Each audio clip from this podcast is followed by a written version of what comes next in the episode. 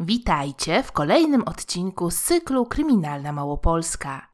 Na początku chciałam Was poinformować, że już od jakiegoś czasu moich podcastów możecie słuchać m.in. na Spotify czy Google Podcast. Są umieszczane pod nazwą weekendwmałopolsce.pl. Linki zostawiam w opisie. Zachęcam Was również do zasubskrybowania mojego kanału, dzięki czemu będziecie na bieżąco i niczego nie przegapicie. Dzisiaj przychodzę do Was z dwoma morderstwami politycznymi. Łączą mi ofiary, księża, ten sam rok, a także powód śmierci. Ale o tym za chwilę. Pierwszą postacią, o której opowiem, jest Michał Rapacz. 11 maja 1946 roku przed północą na plebanie w Płokach zapukała grupa kilkunastu mężczyzn. Byli uzbrojeni i podawali się za partyzantów. W rzeczywistości była to bojówka złożona z działaczy komunistycznych. Gdy mężczyźni zostali wpuszczeni do środka, siostrę księdza, Katarzynę Kotrybę, która była u niego gosposią, zamknęli w oddzielnym pokoju. Michałowi Rapaczowi odczytano wyrok śmierci, a następnie siłą wyprowadzono go z plebanii. Zdawał sobie sprawę, że wkrótce umrze, dlatego głośno powtarzał łacińską sentencję fiat voluntas tua, domine, która oznacza niech się dzieje wola Twoja, Panie. Księdza ciągnięto na powrozie wokół kościoła. Potem kazano mu się czołgać, a napastnicy go bili. W końcu mordercy zawlekli księdza do pobliskiego lasu. Tam uderzyli go w głowę twardym przedmiotem i oddali dwa strzały. Jeden w tył głowy, a drugi prosto w czoło. Ciało zamordowanego kapłana zostało odnalezione nad ranem. Kim był Michał Rapacz dlaczego zginął? Urodził się 16 września 1904 roku w Tęczynie. Jego rodzice byli rolnikami. Uczył się najpierw w miejscowej szkole powszechnej, a następnie w gimnazjum imienia Tadeusza Kościuszki w Myślenicach. Później wstąpił do Wyższego Seminarium Duchownego w Krakowie. Równolegle studiował na Wydziale Teologicznym Uniwersytetu Jagiellońskiego. W 1931 roku otrzymał święcenia kapłańskie z rąk arcybiskupa Adama Stefana Sapiechy. Pierwsza parafia, w której pracował Michał Rapacz, znajdowała się w Płokach, koło Trzebini. Był tam wikariuszem i katechetą. Wśród mieszkańców przeważali robotnicy, znajdujący się pod silnym wpływem komunistów. Spora część społeczności była wrogo nastawiona do kościoła. Mimo tego ksiądz bardzo angażował się zarówno w pracę parafii, jak i w życie lokalnej społeczności. Założył amatorski teatr, opiekował się stowarzyszeniami młodzieży, a także aktywnie pomagał osobom chorym i ubogim. W 1933 roku przeniesiono go do parafii Rajcza koło Żywca. Tam nadal prowadził swoją działalność społeczną. Stworzył katolickie Stowarzyszenie Młodzieży Męskiej i prowadził koło Żywego Różańca. Zdobył uznanie wiernych, a po jego przeniesieniu napisali oni list do krakowskiej kurii, w którym prosili o pozostawienie wikariusza. W listopadzie 1937 roku ksiądz Michał ponownie zamieszkał w Płokach, tym razem jako proboszcz. Parafia obejmowała biedne wioski, w których było wysokie bezrobocie. Sytuacja pogorszyła się w czasie wojny, tereny te wcielono do Rzeszy. Gdy w Płokach pojawili się Niemcy, aresztowali proboszcza i kościelnego Kasprzyka pod zarzutem przetrzymywania na plebanii broni. Uratowała ich dobra znajomość niemieckiego i odwaga księdza. Mężczyźni zostali uwolnieni. Ksiądz pracował z ogromnym zapałem. Został zapamiętany jako człowiek skromny i pracowity, który dobra duchowe stawia ponad materialnymi. W czasie wojny w jego kazaniach dominowały treści czysto religijne – jednak wspierał Armię Krajową, a po wojnie pomagał poszukiwanym partyzantom.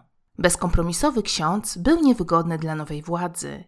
Po wojnie Michał Rapacz stał się obrońcą wiary, który gorliwie sprzeciwiał się komunistom.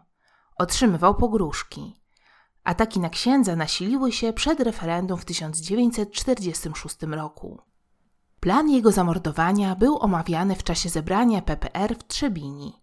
Mimo zagrożenia ksiądz nie chciał opuścić parafii. Mówił: Choćbym miał trupem paść, nie zaprzestanę tej Ewangelii głosić i nie wyrzeknę się własnego krzyża. Odważnie mówił, co myśli o powojennej polskiej rzeczywistości. Morderstwo, do którego doszło 11 maja 1946 roku, wstrząsnęło okolicznymi mieszkańcami. Wykluczono napad rabunkowy, bo z plebanii nic nie zginęło. Nie były to również porachunki osobiste, był to mord polityczny. Przy ciele księdza znaleziono dwie łuski. Jedna z nich pochodziła z rosyjskiego rewolweru 6 mm, zaś druga z kolta 8 mm. 15 maja odbyły się uroczystości żałobne, w których wzięli udział liczni wierni, a także 40 księży. Pogrzeb księdza Michała odbył się w jego rodzinnej parafii w Lubniu. Dopiero w 1980 roku jego zwłoki ekshumowano i złożono je w płokach. Przez kilka miesięcy prowadzono śledztwo. Stefan M., milicjant z Trzebini, który pracował na miejscu zbrodni, utrzymywał, że sporządził notatkę ze swoich działań, ale została ona zniszczona. Do sprawy oddelegowano Tadeusza Zająca. Ustalił on, że mordercami byli miejscowi funkcjonariusze UB. Podobnie uważali parafianie i władze kościelne. Wkrótce Zając został ostrzelany w domu swojego brata. Zrezygnował z prowadzenia śledztwa i na temat swoich ustaleń więcej się nie wypowiadał. Następnie sprawę prowadził funkcjonariusz UB, który był uważany za zabójcę krakowskiego działacza PSL Narcyza Wiatra. Sprawę umorzono ze względu na niewykrycie sprawców. Oto, co 2 czerwca 1946 roku w liście do arcybiskupa Adama Sapiechy pisał ksiądz Leon Bzawski. Ksiądz Michał padł jako ofiara bandy bezbożnej spod znaku dzisiejszego tajnego aktywu PPR. Ten tajny aktyw PPR miał właśnie wydać aż 12 wyroków śmierci na księży i dobrych katolików podejrzewanych o wrogie nastawienie do demokracji dzisiejszej. Przeto ten tajny aktyw PPR-owski odbywa tajne sądy kapturowe, na których zapadają decyzje wyroków śmierci pewnych osób, które mają wpływ i głos poważny w społeczeństwie. W wielu wypadkach, jak słyszymy, PPR-owcy pochwalają ten mord na księdzu Michale dokonany za to, że wdawał się w politykę. Co znamienne, w archiwach nie zachowały się żadne ślady po toczącym się śledztwie. Do sprawy powrócono w 1996 roku, Podstawę do ponownego wszczęcia śledztwa stanowiły doniesienia otrzymane przez Komisję Zbrodni przeciwko Narodowi Polskiemu. Udało się wówczas ustalić nazwiska funkcjonariuszy UB, którzy pracowali na terenie, na którym dokonano mordu.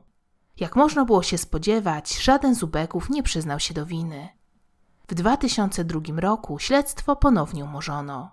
Ksiądz Michał Rapacz jest uważany za męczennika – jego grób tłumnie odwiedzają nie tylko parafianie, ale również mieszkańcy okolicznych miejscowości.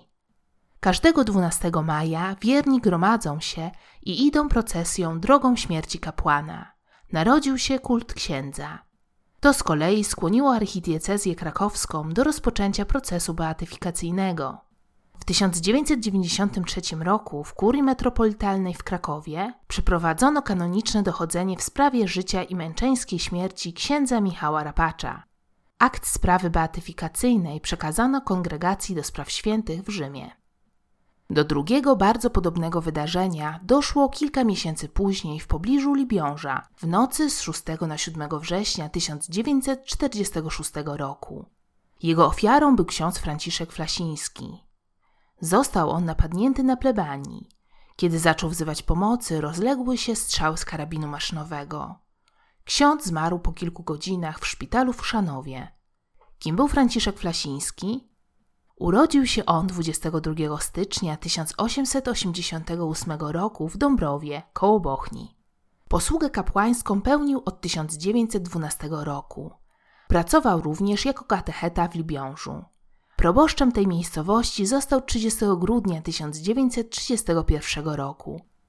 Był aktywnym kapłanem, który przyczynił się m.in. do budowy domu starców, domu parafialnego w Libiążu, jak również kaplicy w miejscowości Dąb.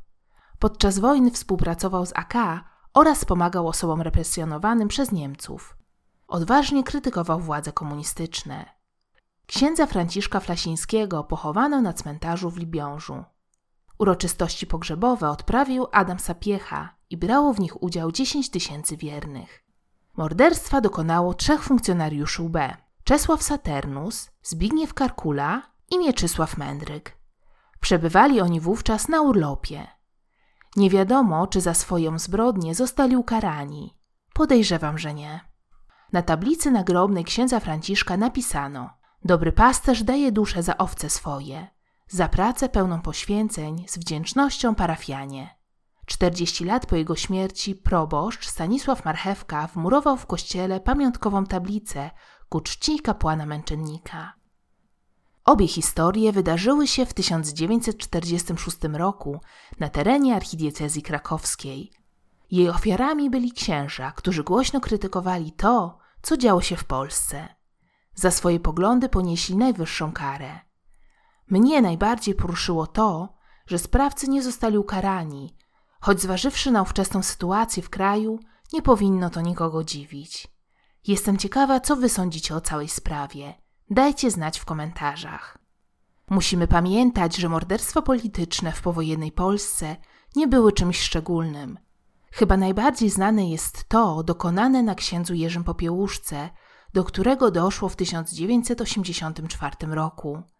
Zabójstwa były swego rodzaju ostrzeżeniem dla innych, niewygodnych dla władzy kapłanów. Mimo tego wielu odważnie sprzeciwiało się komunistom, nie licząc się z konsekwencjami. Właściwie od zakończenia wojny władze komunistyczne dążyły do rozdziału Kościoła od państwa. Przede wszystkim we wrześniu 1945 roku zerwano konkordat, zaczęto upaństwawiać majątki kościelne, a także ograniczono naukę religii w szkołach z dwóch godzin do jednej, a przy tym zniesiono jej obligatoryjność. Te działania miały przede wszystkim osłabić Kościół. To wszystko, co przygotowałam dla Was na dzisiaj. Jeśli chcecie, żebym nagrywała inne historie, dajcie łapkę w górę i subskrybujcie mój kanał. Pod filmem zamieszczam Wam źródła, z których m.in. korzystałam. Jeśli znacie tę sprawę i macie jakieś informacje, o których nie wspomniałam, koniecznie piszcie w komentarzach poniżej. Zapraszam Was również na Facebooka weekendówmałopolsce.pl i na Instagram. Linki zostawiam w opisie. Do usłyszenia w kolejnym podcaście z cyklu Kryminalna Małopolska.